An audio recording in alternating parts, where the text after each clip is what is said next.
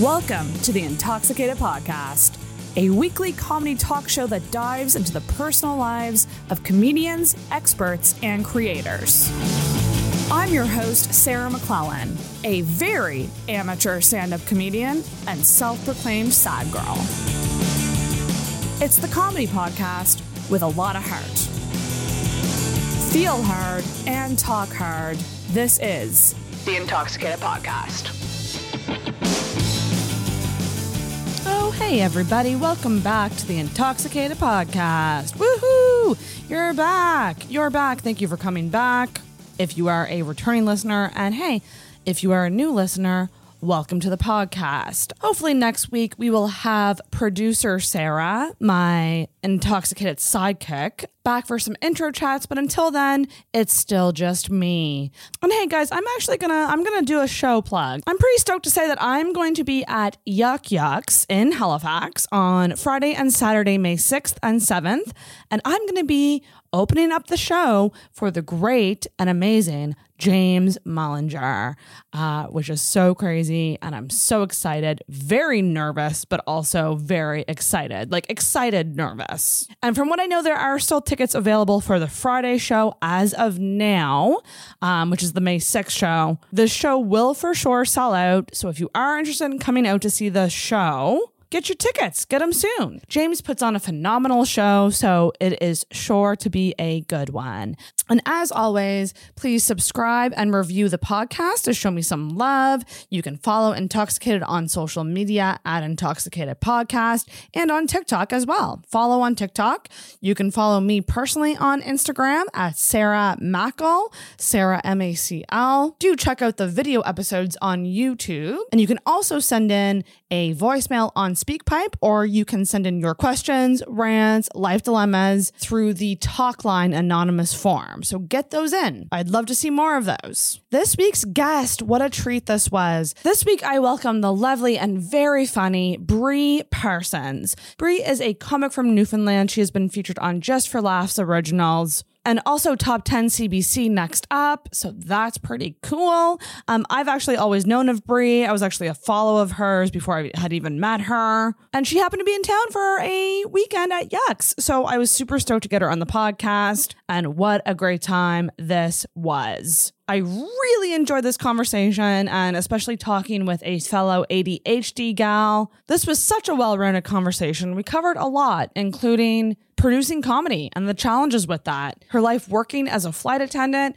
and also her really interesting upbringing all the way through to femininity and non monogamy. So we covered it all in this one. Brie truly has a very interesting life, and I truly enjoyed getting to know her. Do check out her comedy page on Facebook and give her a follow on Instagram at Brie Parsons Comedy and stay up to date with her. She's very, very funny and so enjoyable.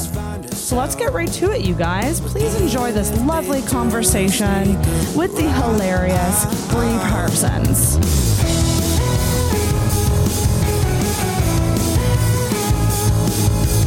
Breakneck speed one, two, three, so we can overcome the bloodhounds. We'll double back to Misty's garden, and I'll meet you at the edge of town. Spending all this time with the sky, we learn that aliens exist, but no one will believe us. So we asked her about the monorails. Dancing in the silence, your music all the time. Feeling so happy, upset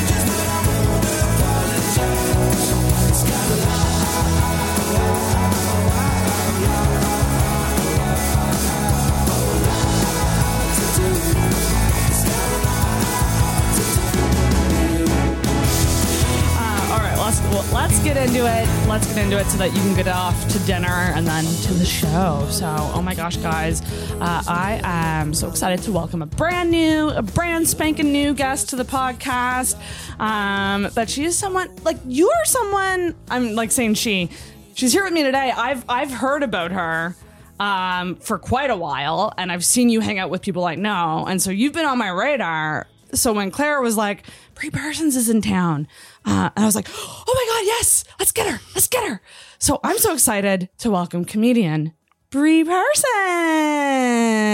Thanks for having me. Thanks for being here. Welcome to the podcast. Thank you so much for doing this. Thanks. Welcome. You're here. You've done uh, some shows at Yuk Yuk's. Yeah, actually, oddly enough, uh, it was my first time performing at a Yuk Yuk's, which is so crazy because I've been doing comedy a long time, but our Yuk Yuk's closed down like just when I started comedy. So I was like a regular like audience member at Oh. Yucks, um, but our club closed uh, a a few years ago, and so I just like never really got that experience. And I've been on the road a bunch and just like haven't gotten booked by them. So I was just so honestly, it was like it felt like a first that I should have accomplished a long time ago. That's wild. Yeah, but I makes sense, I guess, if you weren't around a Yucks for like a stable period of time. you yeah, our club closed, and honestly, uh, it uh, it kind of allowed for this really interesting experience in Newfoundland because people started to like produce all their own shows and Mhm. like different kinds of shows and really cool stuff and like so I got a lot of experience but I you know cut my teeth doing all of these like independent things Right. Yeah.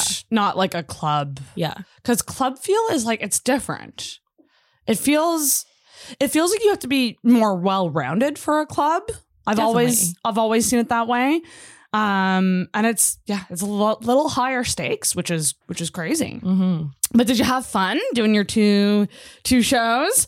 Yeah, I always uh I was opening up for Mike Lynch and I love working with him. He's like someone I've watched um you know grow uh, as I've been doing comedy too and he's Right. just so fun to work with. He's such a professional through and through, so it's like really fun to work with him. Well, yeah, and it was just Mike Lynch, not Mike Lynch and Cecil O'Brien. Oh right, you thought he was two people. That's so funny to me. I so like so I went to your second night last night, Saturday night, and uh, so it was Cecil was the first, hmm and then it was you, and then Mike, and the way like the way that it had happened, I was like, because he he does put on that character, and he looks, I guess the same, but also slightly different. Like I was just like, oh, it's who's Cecil O'Brien, and I'm like looking at like Instagram, like trying to find a handle, couldn't find him.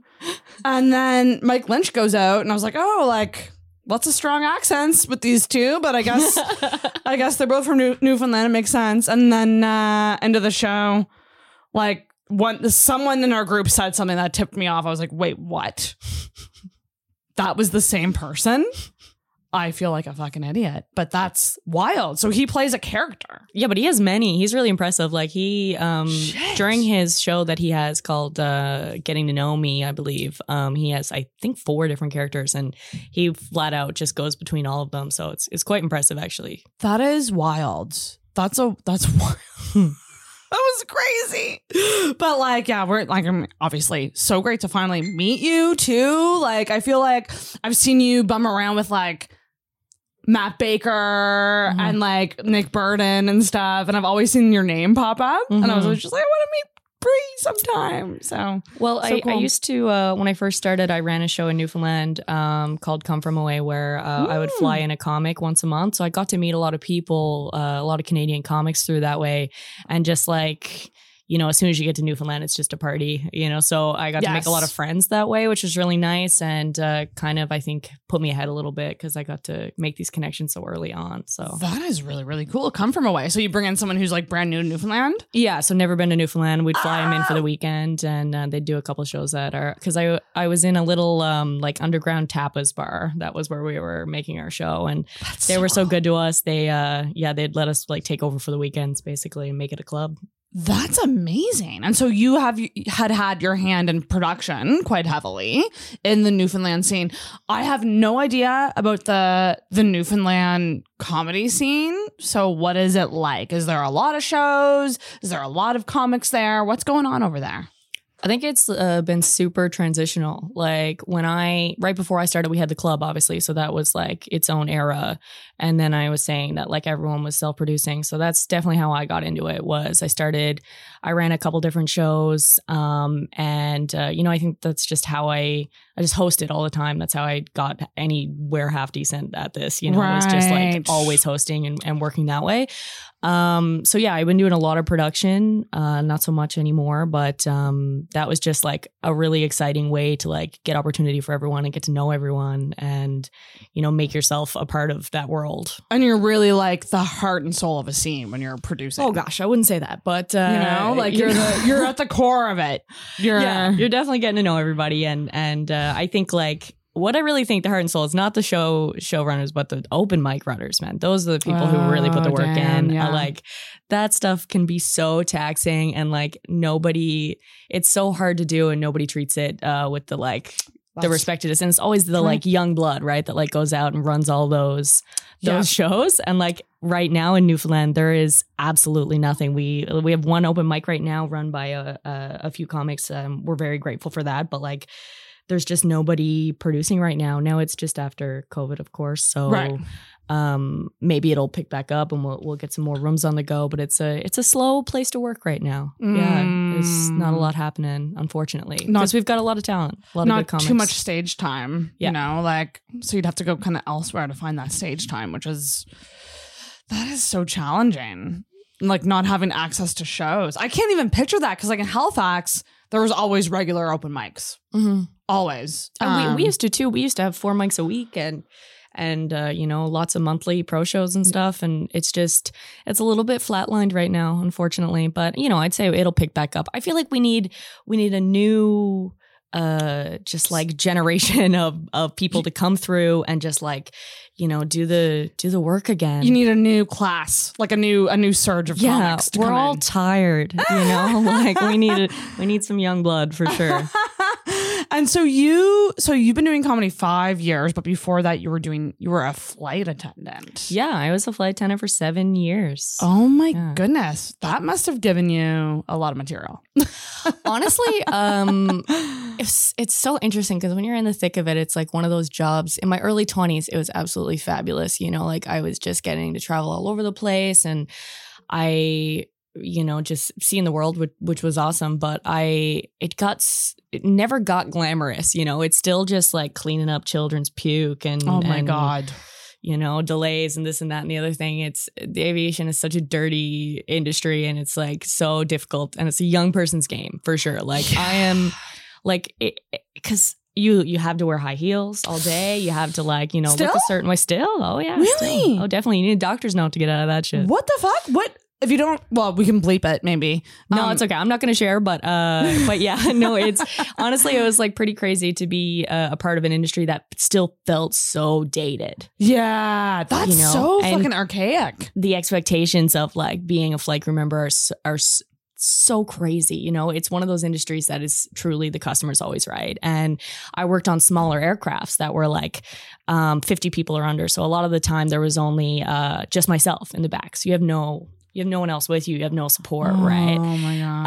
Um, and uh, yeah, honestly, it was probably one of the craziest jobs. I really loved it for about five years, and then I got old and bitter. So Right. yeah. Well, I mean, because I imagine with flight attendant, like your sleep schedule is constantly changing. Like, like that must be tough to manage.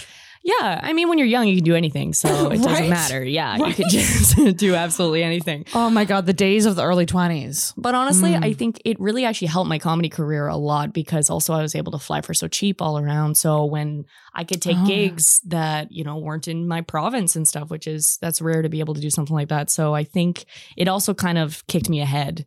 Uh, in a in a really way that I- I'm super grateful for. Oh dang. Yeah, like Do you have a favorite place that you traveled to?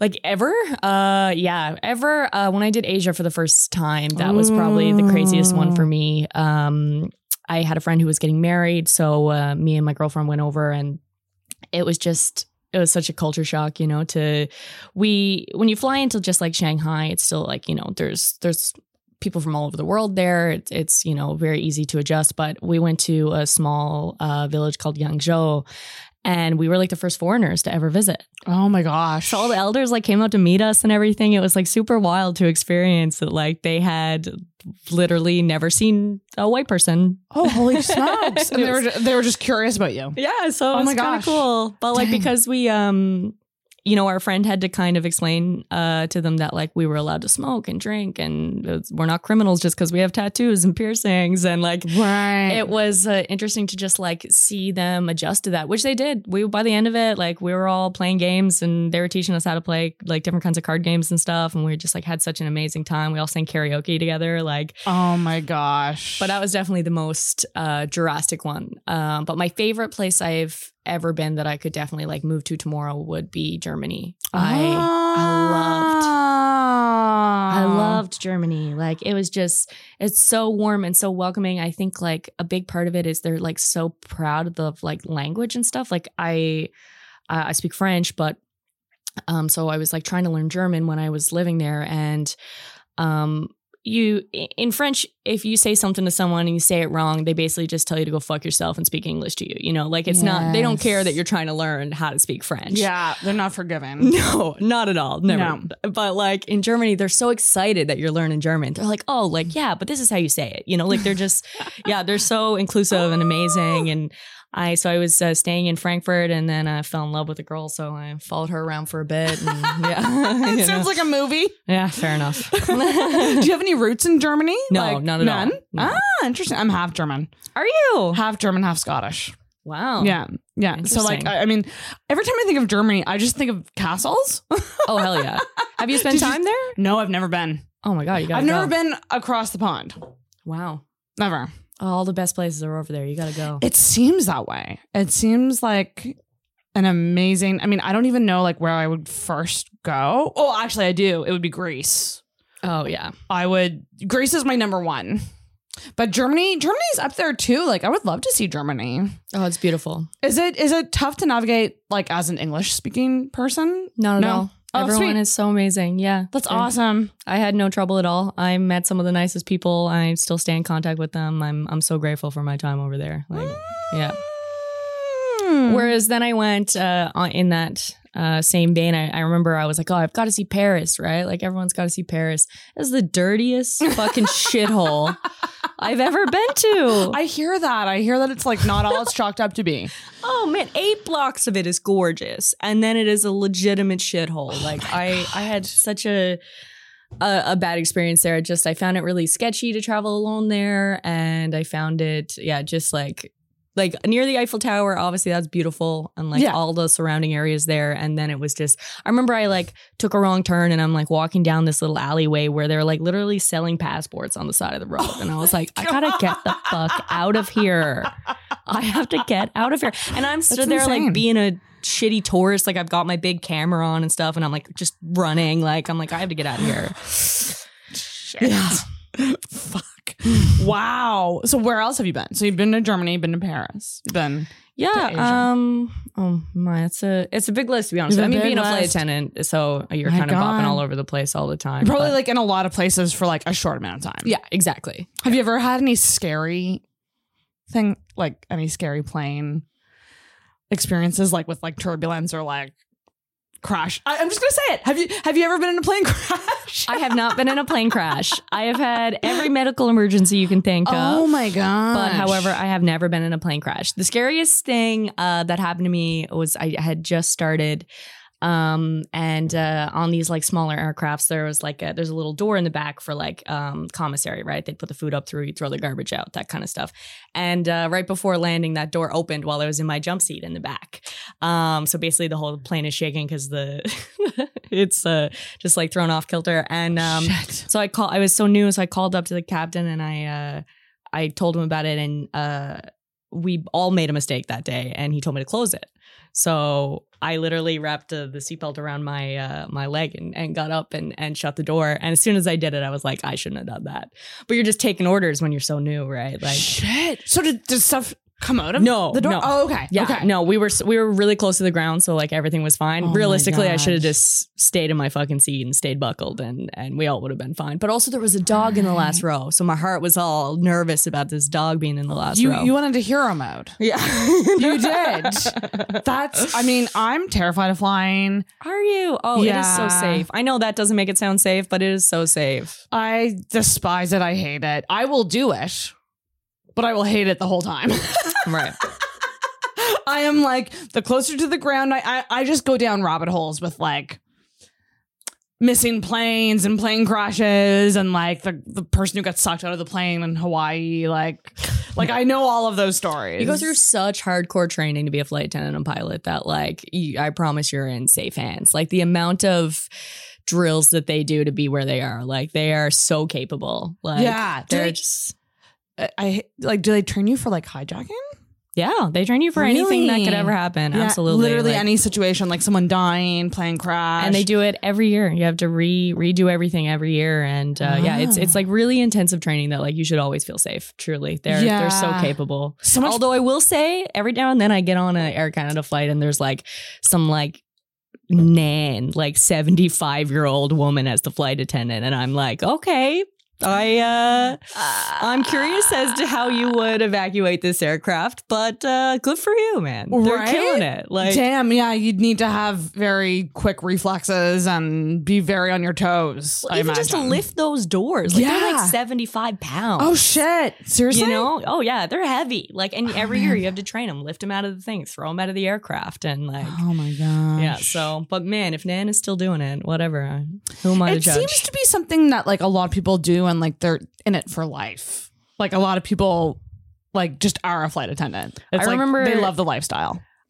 yeah, I, I think that's true. Um, and I think it can be an addictive lifestyle. I really wanted to like have my feet on the ground for one moment. Um, but yeah, I, I remember my last day, I was like, I could, I could not go to work another, a single another day. Everyone keeps asking me if I miss it and taking the switch to, to just pursuing, uh, comedy's been the best thing I've ever done. Like I'm so much happier. God damn. So you you like you just decided I'm done with being a flight attendant and I'm gonna I'm gonna go full tilt comedy.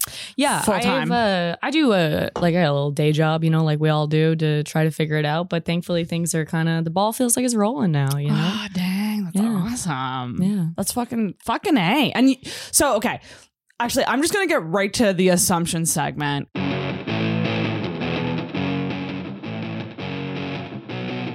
Because I have a couple assumptions about you that you kind Ooh. of touched on al- already.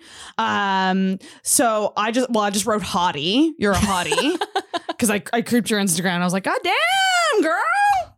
You hot. listen, that Instagram's fake. Okay, like it is. I Nuh-uh. curate that. I curate that. You know how hard everyone in my life works to make me look like that. I'm- okay, okay, well, okay. So one of the assumptions that I wrote was that tons of people love you and always take pictures of you because I'm someone I don't have fucking candid photos. Every picture of me I've taken of me or a professional photographer has taken of me. But you have so many cool pictures of just like you being cool and like you're like you're just like I mean you're um gorgeous and stylish and you're just like you're just like posing and those people have got to have been like Brie over here, right? Is No. that true or no? Oh, Tell definitely me. not. Okay, defunct. The, scoop myth is I here. do have lots of great friends. That's true. I'm so goddamn fortunate. I, I I am rich with friendship. That is so true. They're the most amazing people in my life. But like they just like do the work for me, man. Like they they are there. They take 45 of those photos before it goes to Instagram.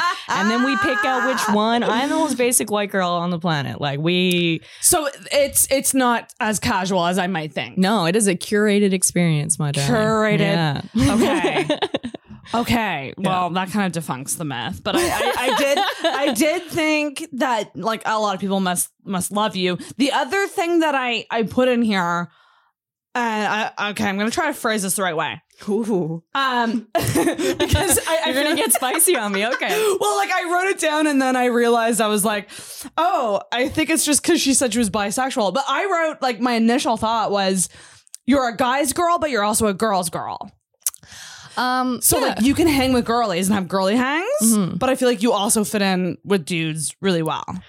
Dude, I've, I've got it for you here. So I fuck yeah. actually, to be honest with you, struggled with my femininity my whole life. Really? It's something that I, uh, I, I, I I always wanted to be a part of the boys' club. Anything that was male dominated, I wanted to have a piece of. Like, yeah.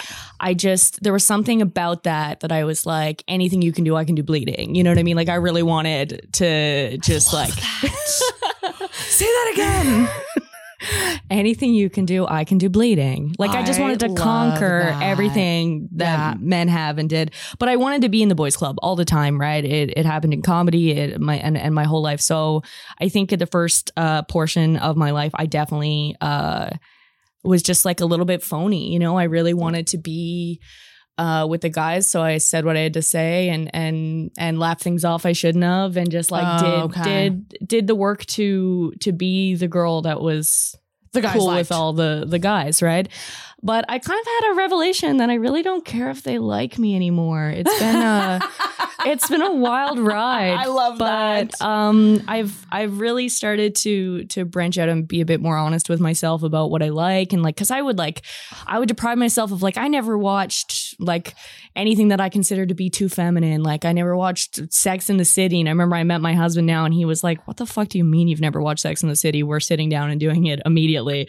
Like I I just never really allowed myself to enjoy anything I thought was too girly because I didn't want to be a part of that. I wanted to be Oh. the girl in in with the guys and and honestly it uh thankfully is is not so important to me anymore and since then I've got all these amazing women and Yeah. and non-binary people in my life like I I've really opened up and it is a whole new world and I feel like I have now the most support and the most honest uh relationships with my friends that I could ever ask for. Fuck yeah, ding that bell. That means that's a hell yeah moment. That means that's a hell yeah bell. Um, that's amazing. So you really you were just like, I'm just gonna be my authentic self and surround myself with people who get it. Well, I mean, don't get me wrong, it took lots of therapy, but yeah, I'm getting there. Oh, so you've been in therapy. yeah. And you're not even 30. I'm not 30, I'm 28. This this month I'll be 28. So you're youngin still, and you've already been through therapy. Yeah. Have you like graduated therapy? Are you in it still? No, I'm. I, I still consider myself new to it. I uh, last lost my uh, lost my dad a, a few months ago, and that Oh, really I'm so kicked in. sorry. Oh, it's okay, you know, that, stuff happens, and and that really kicked it in overdrive. So now I'm like going quite frequently, but it's like, oh god, is it ever the best thing to ever happen to me? I I truly I think Camila Cabello uh, came out with a quote recently that was just like my life was so painful before I was in therapy. Mm-hmm. I feel like that's just a common thing I hear from people, which is like it's life changing essentially. It's so cheesy, but like I remember telling all my friends all the time, like, oh, everyone should go to therapy, and I and but I wasn't. That's And yeah, I'm like, oh, everyone should always go to therapy. And then I actually started to go and I was like, oh, yeah, this is correct. I've never been more right about something. Like, it is just so therapeutic and so cathartic and just like, it just gets the fucking job done. Like, oh goddamn. I feel so much cleaner up here, you know? Do you did you have a therapist? This is what I always wonder because like I I have high standards for therapy Mhm. because I've done so much self work on my own and so much research and and being my own therapist or whatever. So I have very like I I would not want a therapist that was just like just talk and I'll listen. Like like I'm like no, give me exercises, give me homework, give me you know what I mean. Like I want an active therapist. Honestly, I got really lucky. A lot of my friends are in therapy, and they recommended uh, me to this this man. And I just, uh, besides the fact that he's a little bit too hot, I, I could Oh no. Yeah, he's really hot. It's like I every now and then he's just listening, and I'm like, "Stop it! What are we?" He like cares about your emotional Oh. well being. And I'm like, I can't be the statistic that falls in love with her therapist, you know? Like I just can't be that. But no, uh, you know, besides that, I just he he's so good at his job. And I I I remember the first session I sat down with him and I was like crying before I sat down. And he's like, What are you crying about? And I'm like, I fucking don't know. Hoping you can tell me. Um, yeah, but no, he's he's just he's really good, I gotta say. Oh god damn. That's, Yeah. Well, that's really good to hear because you do hear of people who who who take number one. It's so much to just like take that first step to do it, and then it's also hard to find someone you click with. Yeah, I think I got lucky. You got very lucky. I love how you said that you cried right away. It's, Oh yeah, I wasn't even in the chair yet. it's kind of like when you're like when someone you care about asks you what's wrong, and like you're just like, And, like, the- the first- Ah. The first session is so funny because they're just trying to do the groundwork and find out like who you are and like so they're like okay like you know how do you sleep? Uh do you what do you eat? Do, you know do you take drugs? Do you drink Right. alcohol? They're like you know whatever. picture, yeah. and then like you answer all those questions right in a row and you're like oh wow i'm a pile of garbage. That shit does not look good on paper all. One after another like that like that was me. I had a, a two hour Zoom call psych assessment, and it was just like, yeah, I was just like, oh, good boy, there's a lot, a lot of questions that my answers. I'm, I I remember at one point I just went, I think I'm nailing it. Am I nailing it? Because I was trying to get an ADHD diagnosis, and I like I I had come with like a list of symptoms that I always have, and I was just like, I think I'm gonna get. It, it was like, I think I'm gonna get it. I think I'm gonna pass the ADHD test. and then I got also diagnosed with anxiety, so I I kind of did too good. That's one way to look at it. I did, I passed too well. Um, so that's so interesting. Yeah. So I and then I also said underneath that is that you just you just fit in well with male comics. They like hanging out with you. You hang out with male comics. They enjoy your presence. Um, yeah, I've got a lot of male comic friends, definitely. Um, I think uh you know, I just honestly some of the best advice I got when I started comedy was just like be nice and and have fun and and that's kind of what I've tried to do. I've I've tried to keep my head down and and just do my time and um there's there's problems to that that gets problematic sometimes you know you end up ignoring some things that you should speak up about but i comedy is for me you know and i i think like so much of the time um it's all about oh the the community the community but the reality Yeah. is this is a solo act and we're all just trying to trying to get it you know and and ding. if to if it takes a yeah i'm not i'm not sure you know it's i definitely like so many of the comics i absolutely adore uh you know are, are men and i'm i'm glad i i get along with them um but yeah it's just kind of it is a solo It's experience A, it's a solo art. yeah definitely you Yeah, know? it's weird, but it it is for this like it's strange to have something that is so solo, but like community is such a focus of it. definitely absolutely It's a weird thing to navigate. Like when do you step back? When do you step in? When do you take a break? Like it's it's strange. And I also think a lot of times people get sucked into like the social aspect of comedy. Like Oh, it's a hard, honestly, even You just know? like being on the road, it's like, it's hard to just treat it like a job. I find I just like, it kind of gets, at least for me, like I end up treating it like a party more than anything. you know, you show up to a new city, you make new friends, you go drinking. I end up spending the money I made on that show anyways on booze and food and, you know, just having these experiences with these people, um, So which is like valuable in and of itself. And I'm thankful for that. But yeah, it's, it's hard to treat it like a job because it definitely is like we all feed off each other, you know, and we, Yes. we, we benefit from knowing each other. It's true. And that's so funny that you said that because one of my other assumptions is my last assumption. Um, I wrote down, and and I think that this is a combination of just knowing that you've toured a lot of places and also knowing from Newfoundland. Uh, you have some insane road stories. I can imagine. I mean, definitely travel stories for sure, but I feel like road stories are different. Like the only I've only been on a few tours so far. I was really lucky. Um, when I first started, uh, a comedian from Newfoundland named uh, John Sheehan, uh, who is just salt of the earth, such a such a good man, such a funny comic. Um, and and he has this knack for really believing in people when they first start, and he took me on the road pretty much immediately. Um, and I, I was so fortunate to kind of like get to see him do his thing and just like understand what it was to be on the road. And he's such a professional through and through. Oh dang! Um, and then my next tour, uh, I toured with uh, Scott Belford, uh, who I adore. Nice. And that was my first time being like, oh, like it is it was so much time in the car together and just like talking comedy. And it was like my first time experiencing that like road dog lifestyle. Um, it was my first time touring Canada and just like it, it was so fun. And you get this fear, uh, especially from being somewhere so localized like Newfoundland. I was like, oh, I'm like Newfoundland funny. Like I'm funny because my friends come out to see me and they love me. So they have to think I'm funny.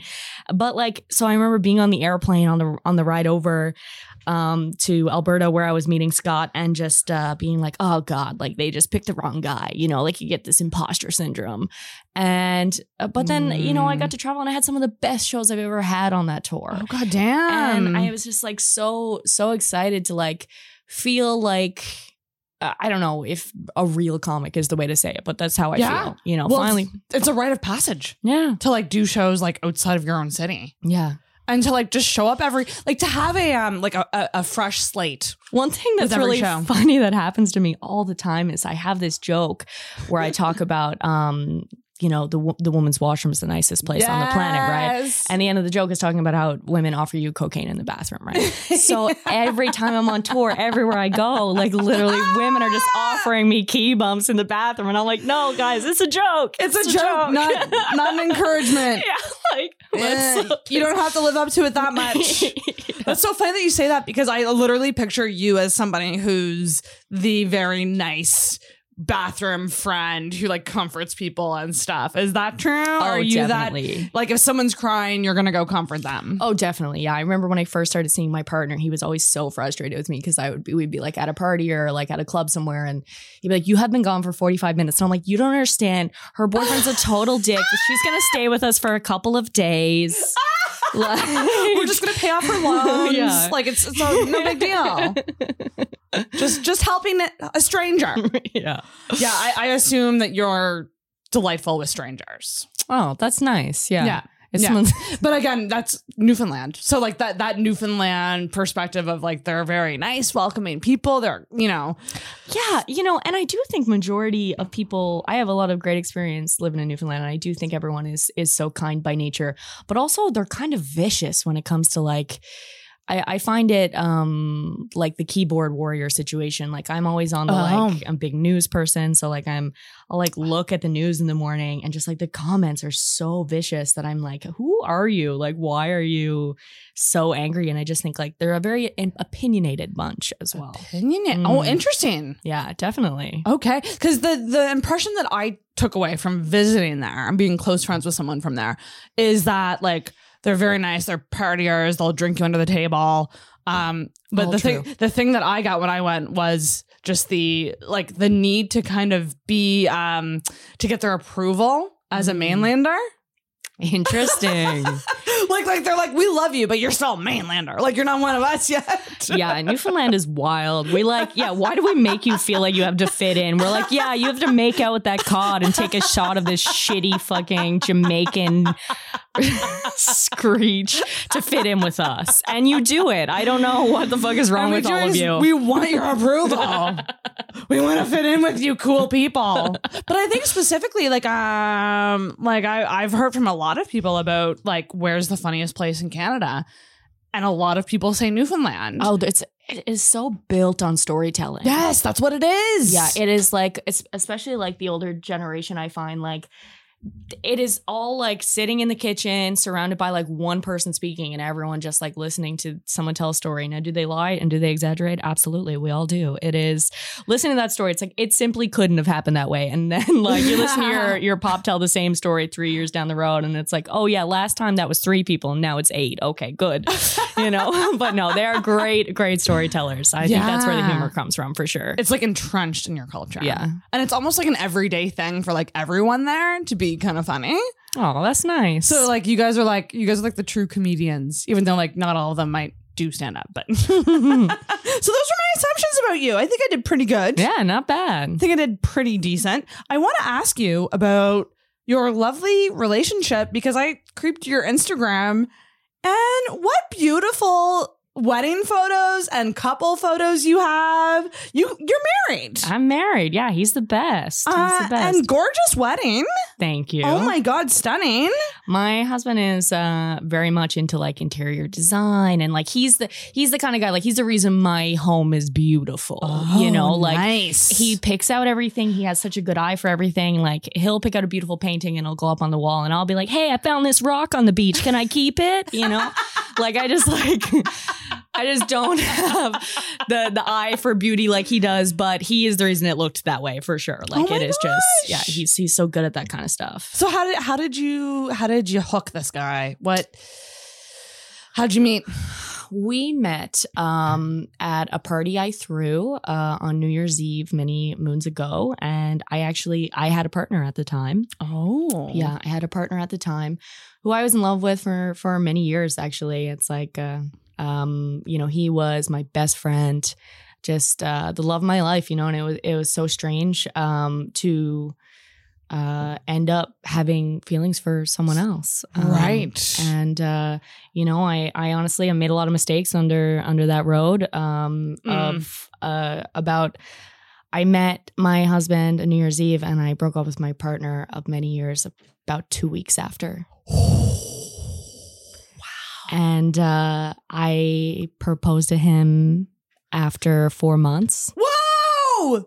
Yeah. Uh, Whirlwind romance. yeah. And, you know, everyone's like, you're nuts. And I'm like, absolutely. I totally feel like I'm being nuts. I feel manic and I feel crazy.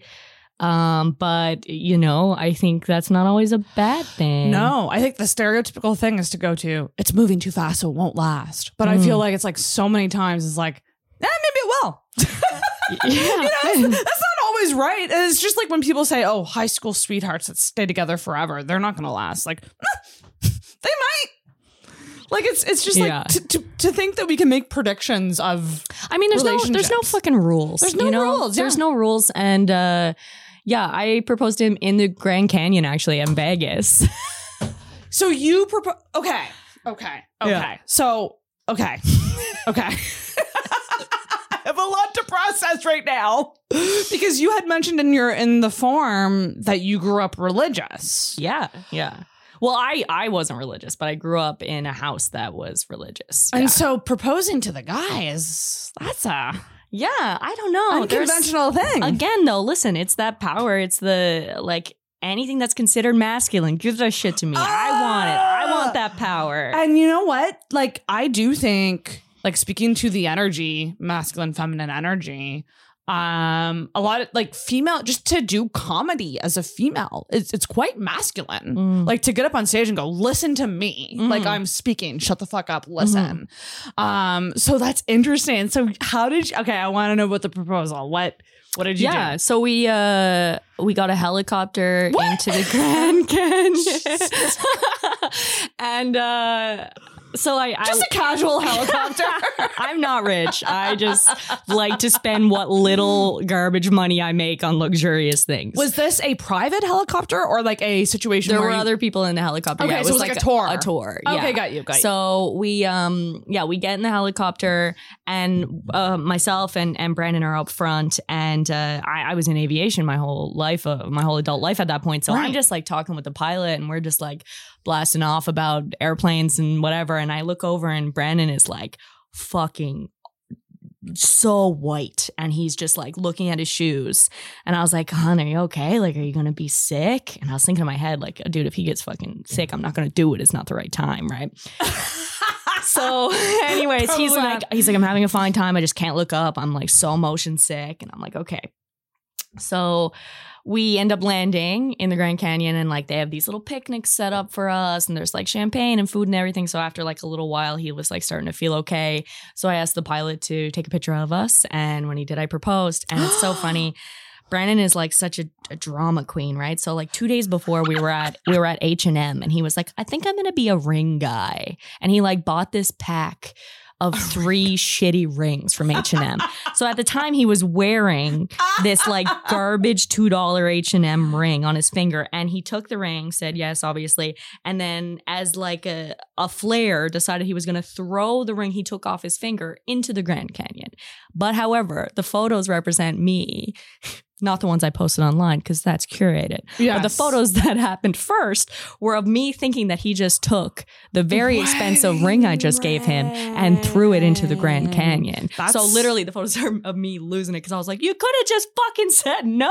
Like, oh but my god! but then obviously put the ring on, and, and those were the nicest, the and what pictures. was the reaction to you proposing to him? Oh, actually, so we were on tour. Uh, it- there was two different couples there, like two, um, one really older couple and one young gay couple, and they were so sweet and they were like celebrating us and everything. And the other couple was like.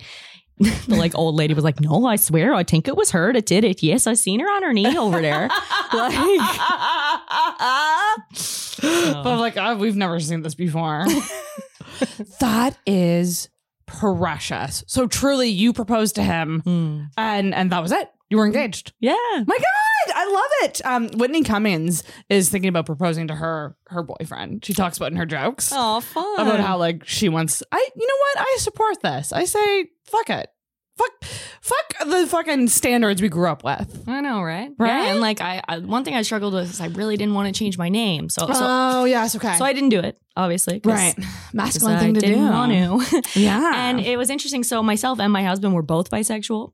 Ah. Um, so uh, I was like, you know, talking about this uh, so much, and I was just like, I, you know, he really wanted a family, a family name. That was his argument, you know, and we discussed it for for a long time, and it was kind of argument after argument. And he was like, oh, it's like the one traditional thing that I have that I'm holding on to, and I just knew I, I didn't want to do it. You know, I had my mom's last name, my mom has her, like just like Mm. I really there was something precious about it to me, and also I'm trying to make a name for myself in comedy. You know, I just I really didn't want to change it at all. Yeah. So, anyways, we were sat down at dinner one day, and I was like, I gotta ask you a question. Like, if you were marrying a man, would you consider taking his last name? Right? yeah, yeah, yeah. Because he had said before, like, you know, I was like, well, if you want a family name, just take mine.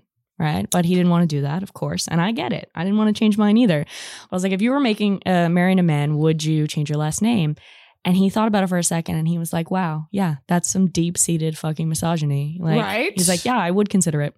So he, that was kind of the nail in the coffin. And we just like, you know, he, he never pushed it again. So, God damn, Yeah. interesting. Uh, hey, you Yeah. challenged, you challenged him. oh, yeah, he challenges me too, though. He's very feminine, right? So, Oh, wow. we have this like you know gender opposite thing happening uh in our in our marriage and it's it's it makes for interesting challenges but it also seems very lovely. Like you compliment each other. oh definitely yeah. My God, that's so cute. So, so you literally were engaged after four months. hmm no doubt an insane thing to do i don't entirely recommend it it worked out for me but wow, wow, wow, wow, wow. So you went from who you thought was the love of your life to Mhm. the new love of your life. definitely In a and very you know short what? time. like i I'm someone who like I love hard and I love forever and I I you know I still have a lot of love for anyone I've ever been with right. But like specifically my my ex partner, uh, he was also a comic and really taught me a Ah. lot and just like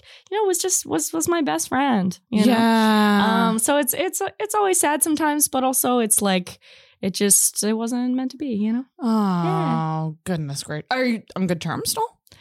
Uh. No, not so much, No, I mean, yeah. not exactly. Well, uh, someday maybe. Do you want to know what? Like I I'm someone who also had that person and got left for somebody else. Mm-hmm. And for many years I was like very resentful. Mm-hmm. And then it there just comes a time where you're just like I just wasn't it for that person Mhm. and the timing was garbage. True garbage timing. but And like the timing could have been better, but it just is what it is and like it they have their person and it was similar in that he ended up marrying the girl. well, there you go. Yeah. the girl that he left me for. But now I just go like, I'm so happy that you found the person who works for you because we weren't really working anyways. Yeah. So like it was a shitty way for it to to end, but it was probably going to end anyway. Yeah. So Fair like, enough. why not rip the band-aid off versus like slowly pulling it? Yeah. There you go. Do you know yeah. what I mean? So like you never know. Like maybe maybe they'll come around to that moment. It's it's that's a tough thing, but like I'm so happy for you. That's so wonderful that you found you found like your your person Yeah. He's the best. and you're monogamous.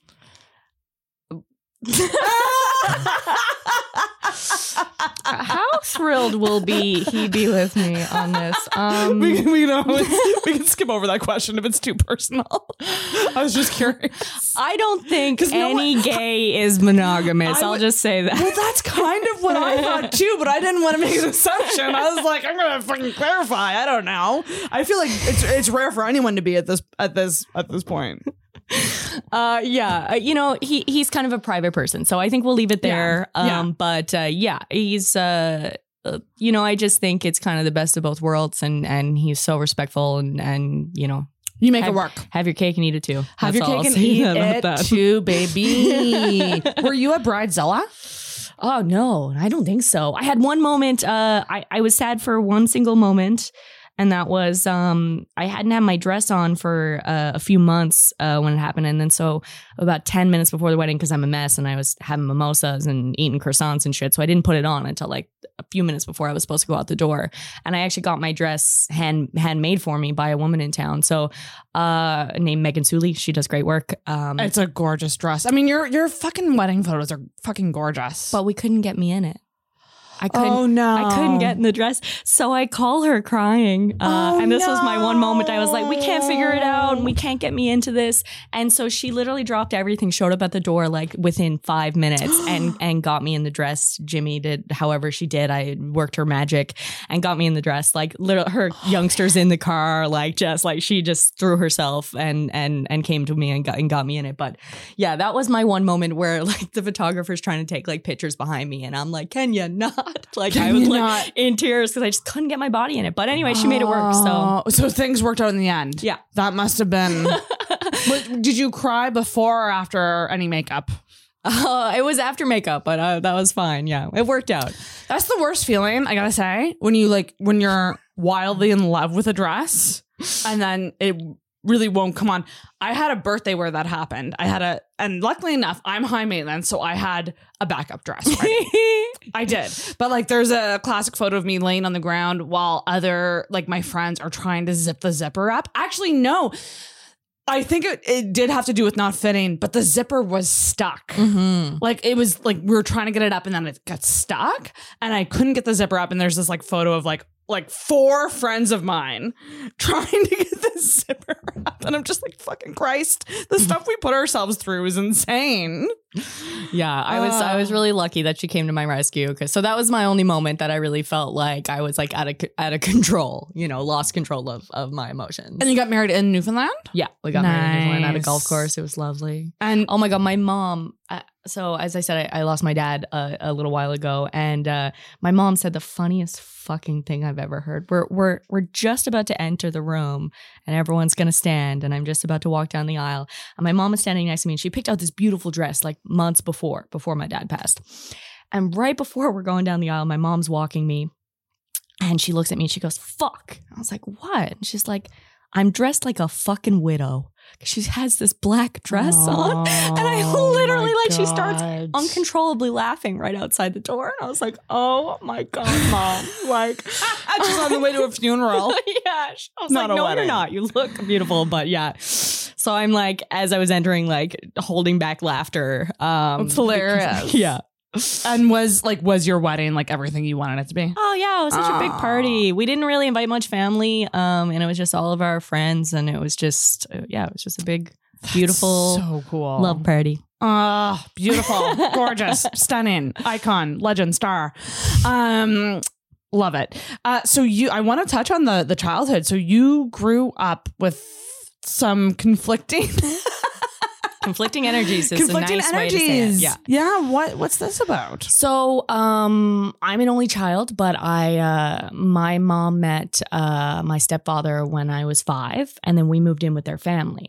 Um, so my mom is this like blessed little angel stoner, just Mm. like, uh, just a little saint, you know? hippie, little hippie. Yeah, a little hippie. Love it. And then uh, we move in uh, with his family, and his he has two daughters, and one of them is like a hardcore Pentecost. Um, and so yeah, I just grew up from a really young age with these like two really conflicting sides of my family, um, and just really struggling with the religious side of it because. I, you know, I just everything that I was being told was like, okay, you're you're going to hell. You're a bad person. You're going to hell. You know, and just for just like trying to understand that as a young child is really heavy. Did did that come out of any choices you made that they didn't approve of, or were you just automatically by default going to hell? Well, in the Pentecost uh, religion, it's just like so many things are are, are deemed uh, evil. Like you know, we couldn't play playing cards, we couldn't drink alcohol, we couldn't, you know. So there was just so much of it that was seemed basic to to everyone else, you know. Uh, but also, I came out at a really young age. I came out at uh, about about twelve years old. Twelve. Yeah, I just al- al- always knew. Um, and I, I was really fortunate because my mom, uh, my mom was like super accepting, and uh, she didn't even really make me tell her. To be honest with you, she, like, I didn't even really have to say the words. I just like I brought home girls at points in my life, and she was didn't make me feel weird about that at all. Mm. Yeah, so it was like a, a coming out by by action. You Not know? not so much. I didn't sit them all down and be like, "Hey guys," you know. But it it it was, you know, this is my girlfriend from such a young age, and they didn't bat an eye. Honestly, it was. Oh, that's wonderful. But you know, my my other sister, like obviously, that's completely against everything she believes. So uh, that's a that's a tough one. So was the like, stepfather also religious? um, yes, but in a more relaxed and and accepting way. Mm. Um, yeah, we definitely uh, had our had our struggles. Um, uh, but uh, yeah, no, it's he he was much more accepting of, of of everybody. Yeah, it's it was that, and so I I started going to church with her at a young age because I figured there you know there was something wrong with me, and I Oh my gosh. I um you know, and I don't know how much you know about the Pentecostal church, but they're the ones that speak in tongues and cry and fall down and Oh, the whole all kit that. and caboodle. Oh goodness gracious. That's So crazy. it's pretty shocking to be exposed to that at a young age because nobody explains it to you. Like, I don't know why people are falling down around me. And when you're a kid, you're just kind of trying to fit in and whatever. Like, I remember my my mom was like you're not even you're not going back there because i just emulated them one day. Like i was like everyone would line up at the front and the pastor would come around and he would like put his hand on your forehead and he would just be like talking in tongues and then they would shake and they would fall to the ground. Holy and then a little old lady would come over and put a little purple blanket over you and you would be like down on the ground for like several minutes overcome by the holy spirit. And i was kind of like a child and i was standing up there with them and i was like okay i guess this is how you church so So did you I- do so i did it but like only like kind of faking it. phony. Yeah. Like I was a Yeah. kid. I was just playing along, you know, and not understanding like the gravity of it all. And I remember we went back and my my sister told my mom that I had like had the whole been overcome by the Holy Spirit. And my mom's like, You're not fucking going back there. Like, because it's just it was making me feel like, yeah, that I just like wasn't a good person at such a young age. That is crazy. and just just for doing basic things that like Yeah. Well, I don't know. Everyone makes mistakes growing up, you know, and like yeah, how dare you play with cards? yeah, really. Brie, Jesus Christ. Oh man. What were you thinking? yeah. But so did you have a moment of um I'm curious to know like a moment of like fuck this, I'm done? Cuz I grew up Catholic oh, that's a tough one. and I was the first in my family to say I no longer want to go to church every Sunday. Right. And it was a big fucking deal for me to like take the stand to go like I no longer want to participate in Yeah. this in this family ritual kind of thing. It was always a choice for for me in my house. I was never forced. Um, oh, that's good. Yeah, I was never forced. Um, my sister obviously really, really always wanted me to be involved, and in some ways, like I get it. You know, like they are a big community. Like, do I think it's a little culty? Yeah, for sure. But that's what I think. You know, Right. like I, I Right. you know what she thinks is her business, and um, it. I so I always had a choice. So I don't think it was as um That's dramatic. as dramatic for me because at, at, at some point I just decided it wasn't what I wanted and that was okay. But you still had been exposed to it Oh, in such yeah. a way. Yeah, definitely. The talking in tongues thing is crazy. It's it, to me, it sounds very satanic. What? uh, What? You know, uh, like- what does it sound like? I cannot emulate it because does, it obviously would- doesn't sound like English. No, it is. It's quite literally. I once asked her like about it, and she said it's a language that is just between you and God. That's the only two people that understand yourself and God. Um, and it is quite literally. It sounds like just absolute gibberish. Like if you were to like fake a language, that's what it would sound like. So I sleep talk interesting. Yeah. and I record it. And I also have night terrors. So there's a lot of recordings like on a weekly basis of me trembling and being scared Mm-hmm. at night, which is crazy. There was one recording that like I was like literally it was pure gibberish. And it did it sounded like it sounded ancient. Right. And it it really freaked me out. I was just like, is something coming over me that's like from another time? Like, what's going on? But like when I heard that, I was like, is that tongues? Like, is was I speaking in tongues? Like, what's going on? But yeah, it's fu- fucking scary. Yeah, it can, it can be scary. I remember being really young and like I watched an episode of um, CSI Miami Um, where the the person like thought they were talking to God, which which my sister often also did, like think God was talking to her. Um, and so I was like, oh, like my sister, she's gonna kill us all. Like I remember like being so afraid, like being like, there's something like taking it- over. yeah, like that. That to me sounds scary, you know. And so I started to fear it a little bit at a young age because it just it was so intense. Yeah, it's just like what the. What the fuck's like this shouldn't be what religion is. It should be I mean, I don't I actually don't know what it should be. Um are, are you someone like did you kind of take anything with you from that that was like positive in your life like going forward or were you just like no, I'm done. Honestly, like uh, I would like to say I'm spiritual, but I'm I'm not. I I don't think Yeah. I really took any values from it other than like your basics. You know, like obviously I try to be a good person Right. and I try to treat people the way I want to be treated. And like, right, right, yeah. um, if anything, like the the values that I took more align with like Buddhism or something like that. Oh, But lovely. again, it's not something I practice. Like it's not something I actively seek. Um, uh, I I honestly really wish I could be a little bit better at like meditation or something like that because it seems very peaceful. It seems like it would be a nice thing to embrace like in daily life, but like it's almost like you need to have a lifestyle that would support that. Mm-hmm. And not everyone does. Like not everyone has the free time to like Oh, dude, I Invest. think everyone does. We just don't. Like, we just don't that's yeah, so I true. remember, we like, don't make the time. Uh, yeah, I remember being like, oh, if I just had the time, I would like definitely exercise. And then the pandemic hit and I just took edibles for months at a time. Like, it's not the time. I have the time. You I just time, you just- choose to be a piece of shit. that's right. It's just easy to make other choices. yeah. It's just tough to like establish routines. Are you are you someone who has like a lot of like routines? Are you good at like keeping your life together? No.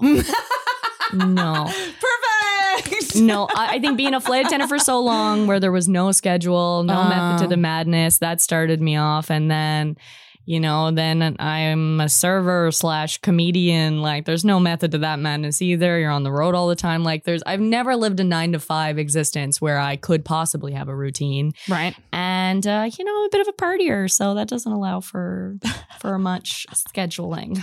You are currently wait until you're in your mid thirties. Oh, you think that's where I'm going to hit the peak? I dread to see that. 35, baby, is like the, a hard age. Tolerance. Well, actually, I shouldn't say shit. I I hardly drank during the pandemic, and that's what took down my tolerance. But now I can get drunk off of like three three drinks. Honestly, I wish I uh, drank a little less. I feel like Newfoundland culture is like so drinking heavy. It is. And, you know, there's not much to do there besides drink. And then, yeah, you just end up, yeah, it's such a, it's such a big part of my life. And not in like a, I mean, knock on wood, but like not in an alcoholism way, No. but just in a, it's a, it's a big part of my life. It is yeah. for sure. Yeah. Can I ask you? Okay, so I'm. I always wonder this about people who are are people who partake in booze. Have you ever done comedy drunk? I, to be honest, I have probably one or two before I go on stage almost every time. Oh, that's Um, not that's not drunk though. Yeah, that's but like, I've never been. Uh, oh, actually, you know what? That's a lie. When I uh, I used to run a show um, in St. John's called Cocktail Comedy, where we would literally all we were. It was like Oh. in like this beautiful five star like boutique hotel, and everyone would wear literal ball gowns. It was so nuts. It was awesome. Yeah, it, it was. Oh my god, It was such a good time. Just something different to do, right? That's so, different. um, and like, you know, we had a free bar tab for everybody. So like I, I would always host. So by the end of the show, yeah, I think I would definitely consider myself drunk. Um, right. Yeah. Is But, that a weird experience? I mean, uh, again, like in Newfoundland, the the people that come see you all the time, I think there's such a pressure. The reason there's such like a pressure to be constantly writing in Newfoundland is because the same people come see you all the time. It's regulars. It's a small place. Oh boy. So everybody comes to see everything all the time. And so you feel this pressure to like create new content constantly. Yeah. Um, but so because it's like the same people, you kind of become friends with them and it's a little more leisurely than it would be to like for me to show up in Halifax today and do a show drunk. Like I would, Right. that would be embarrassing for me. Right, right, right, But right, right. uh yeah, no, I definitely have at least one. I'm just so nervous. I am uh the epitome of a really? nervous comic. I did not see that at all last night. Well, no, as soon as I take the mic, I'm fine. But before I get there, like my head is in the toilet. Like I throw up almost before every single show. Oh, Okay. definitely. Because I did, I was watching. I, I will admit, like, I was observing what you do because I, I have a yuck show coming up in a couple weeks there. And I'm just like, uh, like, what do I do? Like, do I bring a set list up? Do I not? Like, do I bring a drink up? Do I not? And so I was watching you, and I did notice that you that you went to the bathroom just before your set, Mhm. and I assumed nervous pee because I I have to nervous pee before every single set, and I'm talking like like I wait till the comic before me is up and then I go. Mhm. Because it's just like I nervous pee like five times before every set. Yeah, I've never been able to shake it. And you know what? Oh, I, I don't feel like mentally I'm insecure about it. Like I feel like I'm I'm doing good at, at what I'm doing. yeah, you are. But my body's like, oh, you're sure you're not being poisoned? Like I just like I'm I feel so sick before I get up and take the lines. Um, and that's getting better. It's lessening a little bit as the years go on, but like not entirely. You know, I get I get so nervous.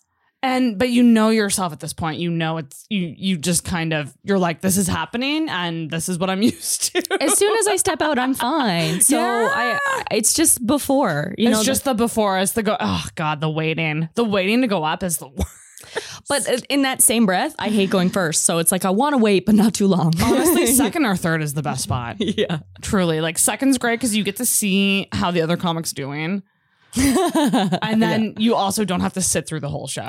And you were saying, um, you know, I, I know you're saying you're you're fairly new to, Yeah. to comedy, right? Um, people tell you that it's unprofessional to take a set list uh, on stage, and in some ways they're right. I, I think that it is a, a mastercraft of, of people who who don't. Um, personally, me, I have ADHD, and I Yeah. Um, oh, me too.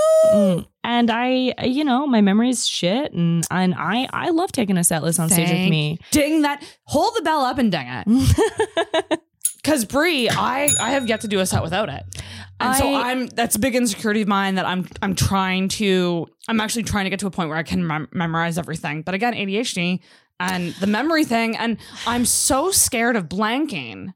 honestly, like the way I see it, if someone ever tells me I'm not allowed to, I fine, I won't. However, if nine words written on a piece of paper is going to enhance my performance for myself, the crowd, for everything involved, like who fucking cares? That's right. And you know what I noticed with you? It was a very tiny piece of paper. It was hardly noticeable. yeah.